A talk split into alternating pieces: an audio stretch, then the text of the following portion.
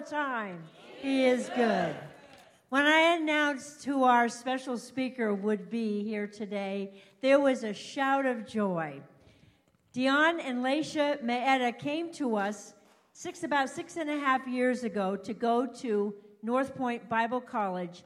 They arrived from Hilo, Hawaii in January. I knew that had to be God. And we watched Laisha learn how to start to wear socks and understand how to dress in a New England winter. But from the very beginning, they endeared themselves to us. The first time we met them, we took them out for lunch that day. And when I heard that he had a construction business in Hawaii, I said, God sent you to us. You're going to build us a church. Come on, Dion. Come on. And what was and what was your reaction? My response was this lady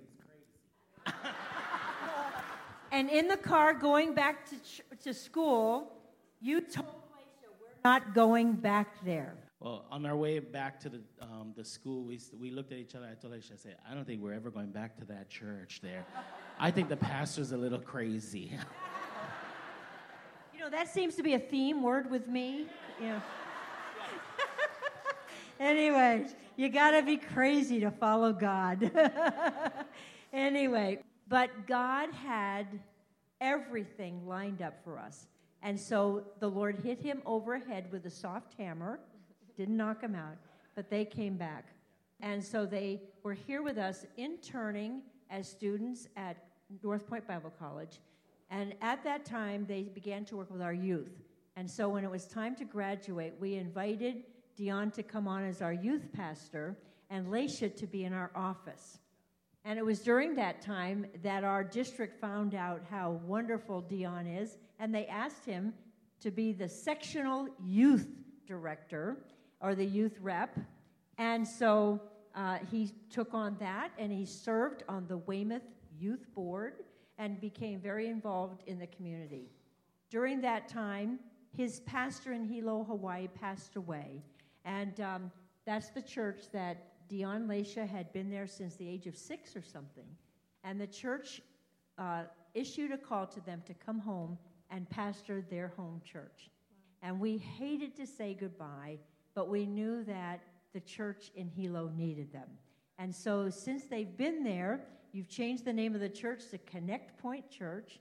Tell us a little about it's. Uh, it's booming. It's growing.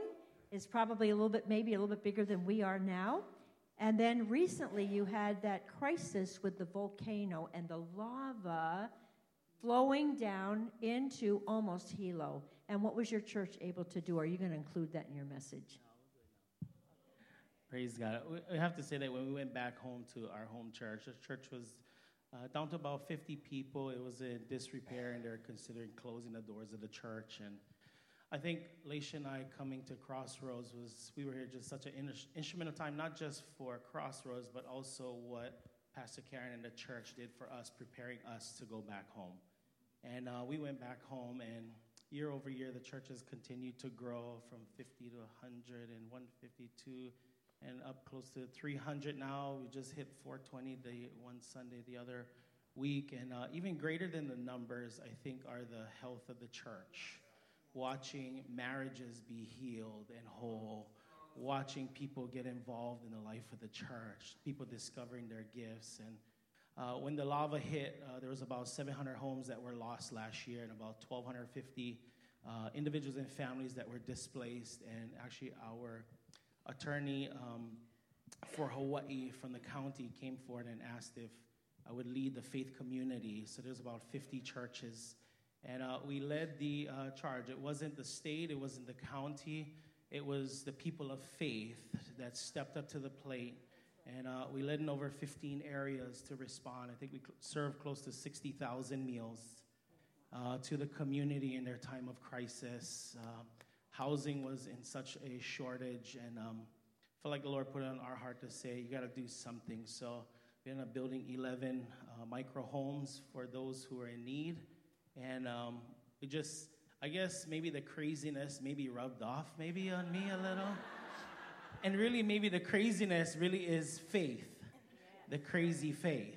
And, um, you know, when God put that on our heart, I said, God, how are we going to raise 170,000? And, um, and we had to build it very quickly. And it felt like Lord nudged me and says, You just ask, you let me speak to the people's hearts. And on that one Sunday, we raised 60,000 from our church alone. And our community surrounded us, raised another 110,000. And in four months, we built all 11 housing units and moved families in in a matter of four months. And um, praise God for that. So we rejoice. The story is still being written.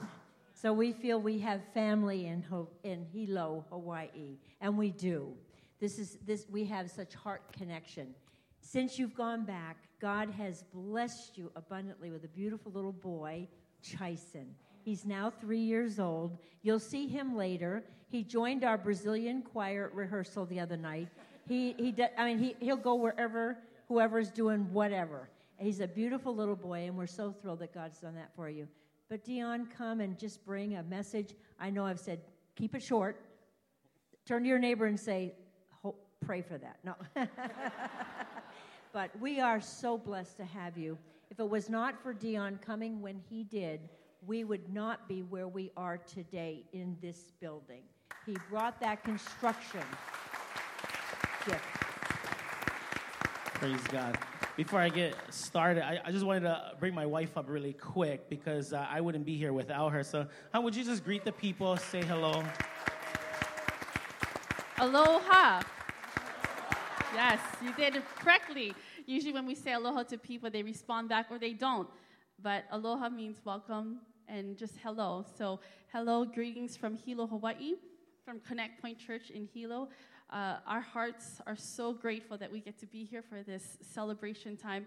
As Pastor Dion had mentioned, this has been a foundation for us, one of our foundations for us starting in ministry. And if it hadn't been for Pastor Karen, your pastor here, and for this entire church um, helping us through our process and helping us to grow us, we wouldn't be where we are today. And so, all honor due to God, but thank God that there is a crazy woman that lives in Weymouth, or pastors a church in Weymouth that influenced our lives. And we we will forever be grateful for the times and the moments that we've been under your ministry and under this church and have been able to learn such great things. And so now that we are able to take it into the church in Hilo, Hawaii, you all will, will play a huge part in our hearts in Hilo. And so we're so grateful, honored to be back here. Thank you so much for welcoming us as family, because we are.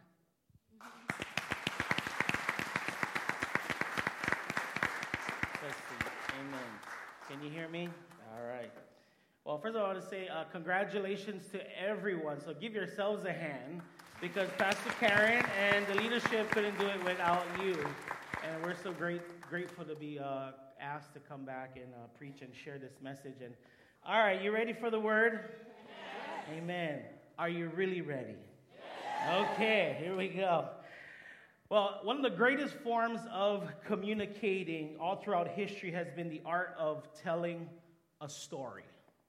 Telling a story. Out of all those who told stories, Jesus was the master storyteller. In fact, the Bible shows that Jesus' favorite form of speaking to crowds was through the form of storytelling.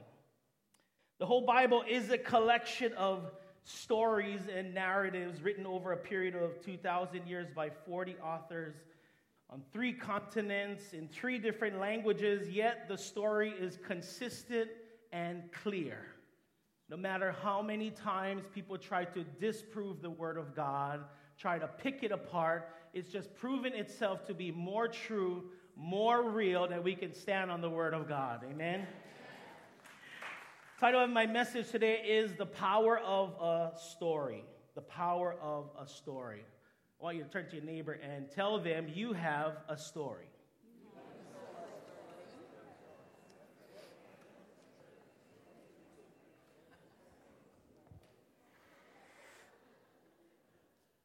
Here at Crossroads Worship Center, we're actually living a continued story of God's power, His grace, and miracles right here at this church. And God called uh, Pastor Karen, aka the crazy woman, to plant this church 15 years ago. What started off with a handful of people in their living room is now grown to be this. It's part of the story of the church. I remember hearing our former mayor, Sue Kay, right here in Weymouth, expressing how grateful she was that Crossroads was right here in the community of Weymouth, that they're literally making a difference. And she was forever grateful. We all have a story, but what good is a story if the story isn't being told? This leads to my first point. Everyone must tell the story. Everyone must tell the story. Turn, if you got your Bibles, Joshua chapter 4, verses 4 to 7. Joshua chapter 4, verses 4 to 7. We all play a part in telling the story.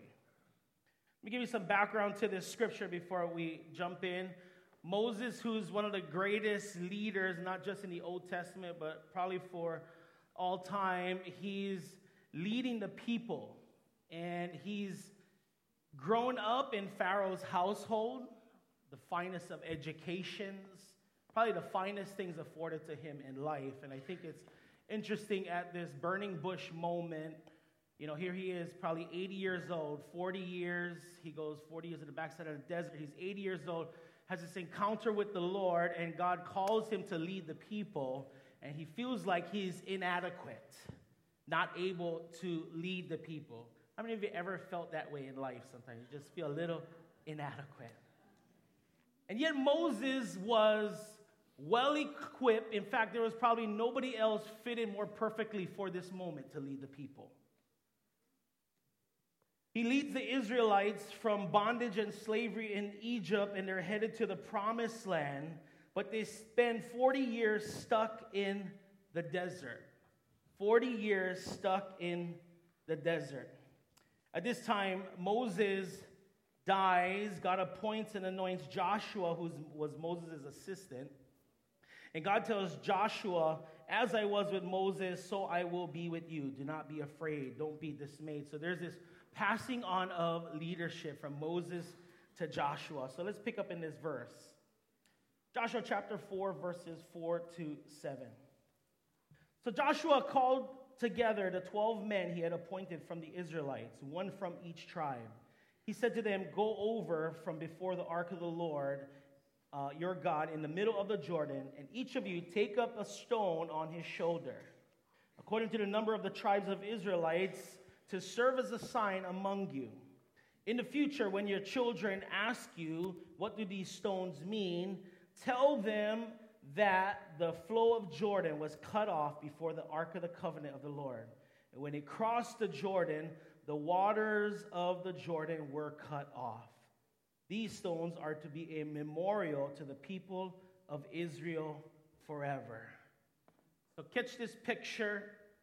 Moses handed it off. It's now God appoints Joshua. They part the Jordan, they cross over, they take these stones, stack it up, 12 big stones, and it's to be a memorial or a reminder or a to tell the story again to the next generation. See, it's important that you and I continue to tell the story of what God is doing here.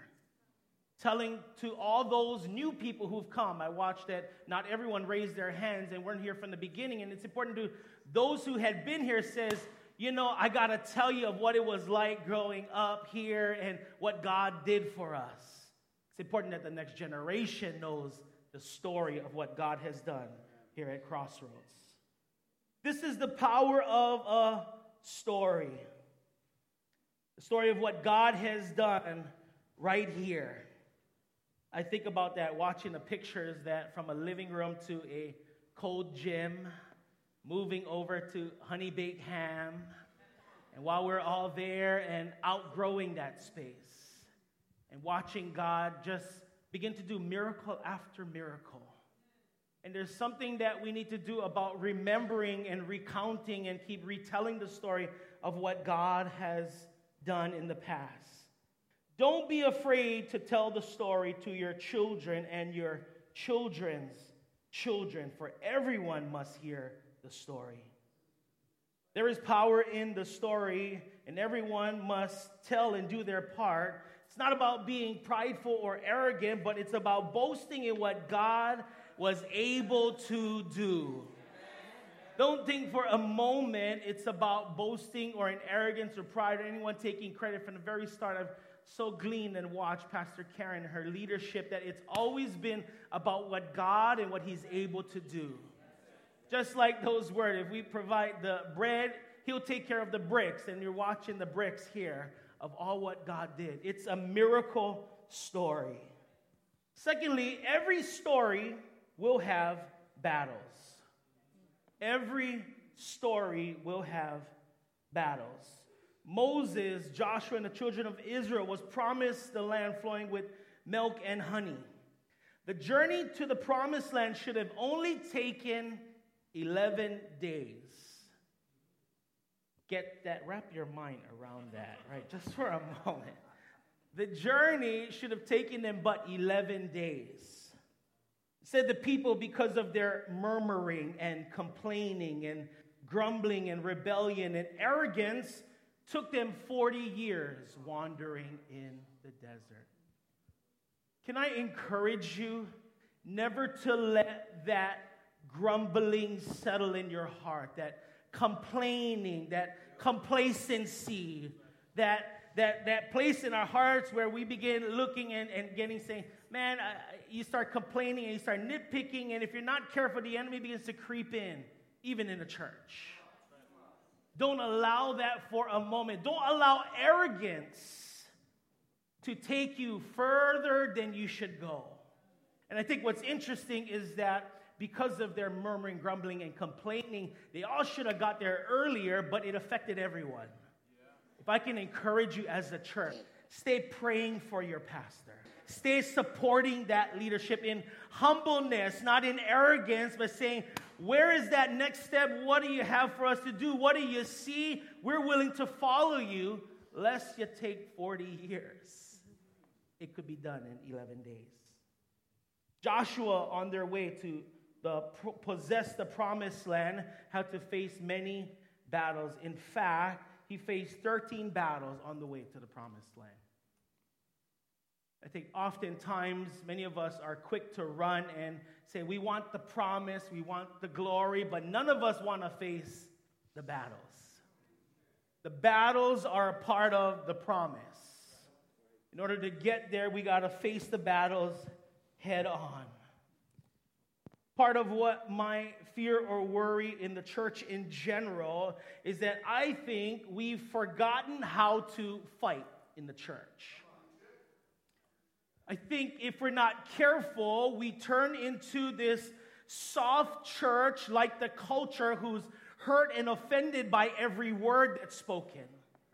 And if we're not careful, I think we turn ourselves instead of the power of the gospel that causes us, the, the Holy Ghost deep inside of us, that dunamis power that spring forth out of us, that power. If we're not careful, we reduce it down in the church and we turn into a soft church. God's called you and I to take the land. He said, The harvest is ripe, laborers are few. He's just waiting for people. The harvest right outside the doors of this church is ripe, waiting for the picking. He's just waiting for laborers If we're not careful, we turn to PC and politically correct. And in truth, the gospel will be an offense to some. It may not go over well to some, but we got to still preach and live the gospel. Somebody shout, Amen. God's not called a bunch of sissies, He's called a bunch of soldiers. Oh, have we got any soldiers in the house? not called us to be sissies where we step back and we play the second fiddle. And, and, and God's called us to be overcomers. He called us to possess the land. It's already yours. You just got to step out and possess it. The devil's playing for keeps. the children of God aren't going to obtain the promises, we better look out because the enemy is already at work. People's selfishness already at work. I to say this to our church, and may not be the nicest words, but I say, suck it up, buttercup. I don't want to hear it. I don't want to hear the complaints. Many times we're complaining and grumbling and we're nitpicking at each other because we've lost focus on the vision of what God's called us to. We lost focus where God's called us to. I don't know, correct me if I'm wrong, but the last time I remember about Crossroads that it wasn't just to be in a building, but God would begin to plant churches out of this church. Let's not forget what God called us to as Crossroads. Stay focused on the vision.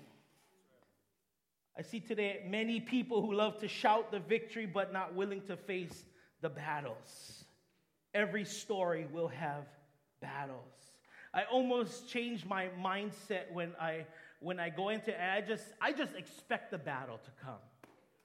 So instead of saying, "Oh no, what now? Oh no, here we go, phoning ringing again," I say, "Bring it on." What what devil is that all you got? You think you're gonna take down our church and the people? Bring it on. I got resurrection power living within me. Resurrection power living within you and I. I think we take for granted the power that resides within us. When the church got this property, it was a battle.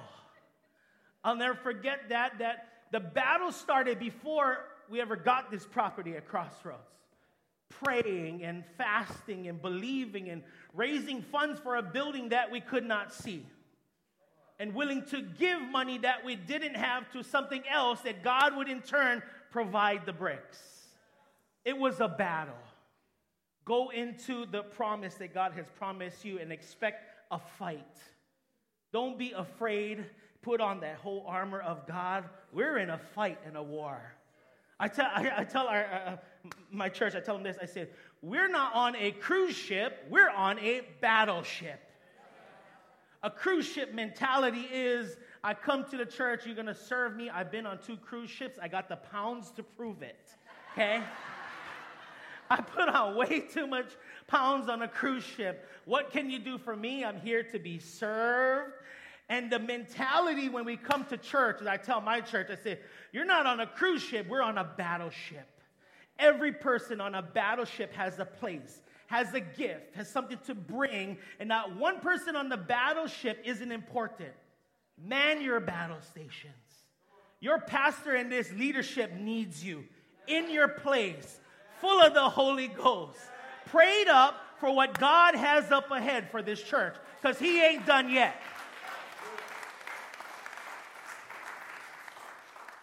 Everyone must tell their story. Every story will have battles. But lastly, we got to turn the chapter and write the next chapter or story in the book. We got to turn the page, Judges chapter 2, verses 7 through 8. The people served the Lord throughout the lifetime of Joshua and the elders who outlived him and who had seen all the great things the Lord had done for Israel. Joshua, the son of Nun, the servant of the Lord, died at the age of 110 years old. So get this picture 110 years old. Pastor Karen may live to 110. Hallelujah. Right? If God can call Moses at 80, you guys still got a lot of miles on you still. You never know what God has ahead of you. So catch this picture. Joshua gets handed this leadership. Him and the people experience the miracles one after another 13 battles, and they watch God come through for them. And if we're not careful, we can get comfortable. We can park in our successes and get too comfortable. But I want you to see this picture of uh, how quickly the tides can change when we park in our comfortableness. Watch how quickly this changes. Judges chapter 2, verses 10 through 15. After the whole generation had been gathered to their ancestors, another generation grew up who knew neither the Lord nor what he had done for Israel. This is why it's important to tell the story to our children and our children's children that when they come through the doors of this church, they know they're standing in a miracle. Verse 11 Then the Israelites did evil in the eyes of the Lord and served the Baals. They forsook the Lord, the God of their ancestors, who brought them out of Egypt. They followed and worshiped various gods of the people around them. They aroused the Lord's anger because they forsook him. They served the Baals and the Ashtaroths, and in the anger against Israel, the Lord gave them into the hands of the raiders who plundered them. He sold them into the hands of the enemies all around, whom they were no longer able to resist. Whenever Israel went out to fight, the hand of the Lord was against them to defeat them, just as he had sworn to them. They were in great distress. So I want you to catch this picture Joshua and the elders, those who serve, those of you who've seen the miracles. You've been a part of this church and watched the miracles of God. If we let go of the reins, but for a moment, the next generation, what they were doing was the idol worships had tur- so turned far away from the Lord if we let go. The children began to offer sacrifices to Baal, and Baal was this big idol. In the middle of the idol, there was this flame going up the center, and out the mouth was breathing fire, and his hands were stretched out. And, and they would walk up this hill, and they would place their own children on the arms of Baal and watch their babies roll into the mouth and burn to death but so that they didn't have to hear the screams of their own children, they would be banging tambourines and singing and playing music to drown out the screams. In one generation who hadn't experienced the presence and the power of God for themselves, had so turned far away. I don't know if you look around, but uh, I'm also privileged to be the district director for the state of Hawaii. And I have not just high concern, it brings me and drives me to my knees that if this generation does not experience the power and presence of God, we're not too far off. Babies are already being killed and sacrificed, and it's legally okay. How calloused have we got? How far have we come when our hearts aren't tenderized by the Holy Spirit? See, their parents and grandparents experience the power and presence of God, serve God all their lives, but their children didn't experience it for themselves. And in one generation, they're sacrificing their own children. And while I struggled with, I said, Lord, I said, let me preach another message, Lord. I don't even like to preach this and step on toes. He said, just preach it. And, and it's an encouragement but also a caution at the same time to keep steering that ship head on in the wind. Keep confronting the issues that confront our cultures head on. Want to encourage you at Crossroads Worship Center. It is not necessarily is a prophetic message, but I believe something that God put on my heart to keep seeking and pursuing the presence of the Almighty God. It's not enough that our children and children's children tell the stories of what we've seen or our grandparents have seen and God do. They must for themselves experience the power and presence of God.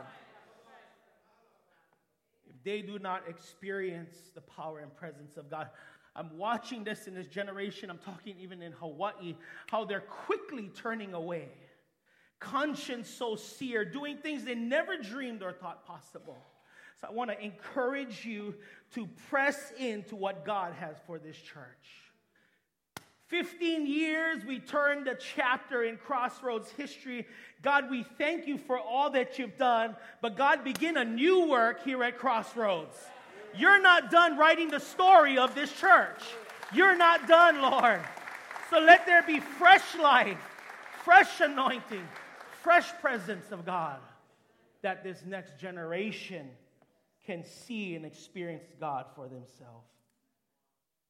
I believe the best days of this church are still ahead of you. I, and I don't just say it casually, but I can tell you this you can't fit it all in here. You can't. There are too many giftings in this church. leadership abilities, dreams in this church that God put on you that's connected to the vision of what God wants to do at Crossroads. God ain't done yet, and this building can't fit it all. This is just the beginning of what God is wanting to do. Wrote here, you ain't seen nothing yet. I want to close my message with a story and this charge to you. Dr. Bob Moorehead wrote this story about a young man in Africa in 1980. This young man from Rwanda was forced by his tribe to either renounce Christ or face a certain death. He refused to renounce Christ and he was killed on the spot. But the night before he was killed, he wrote out a commitment to the Lord, which they later found in his room. And my prayer and heart is that as I close this message, that this will literally be a creed for this church as you guys step into the next chapter in the next season in the story of Crossroads Worship Center. He writes this letter the night before he's martyred for the faith. He said, I'm part of the fellowship of the unashamed. The die has been cast.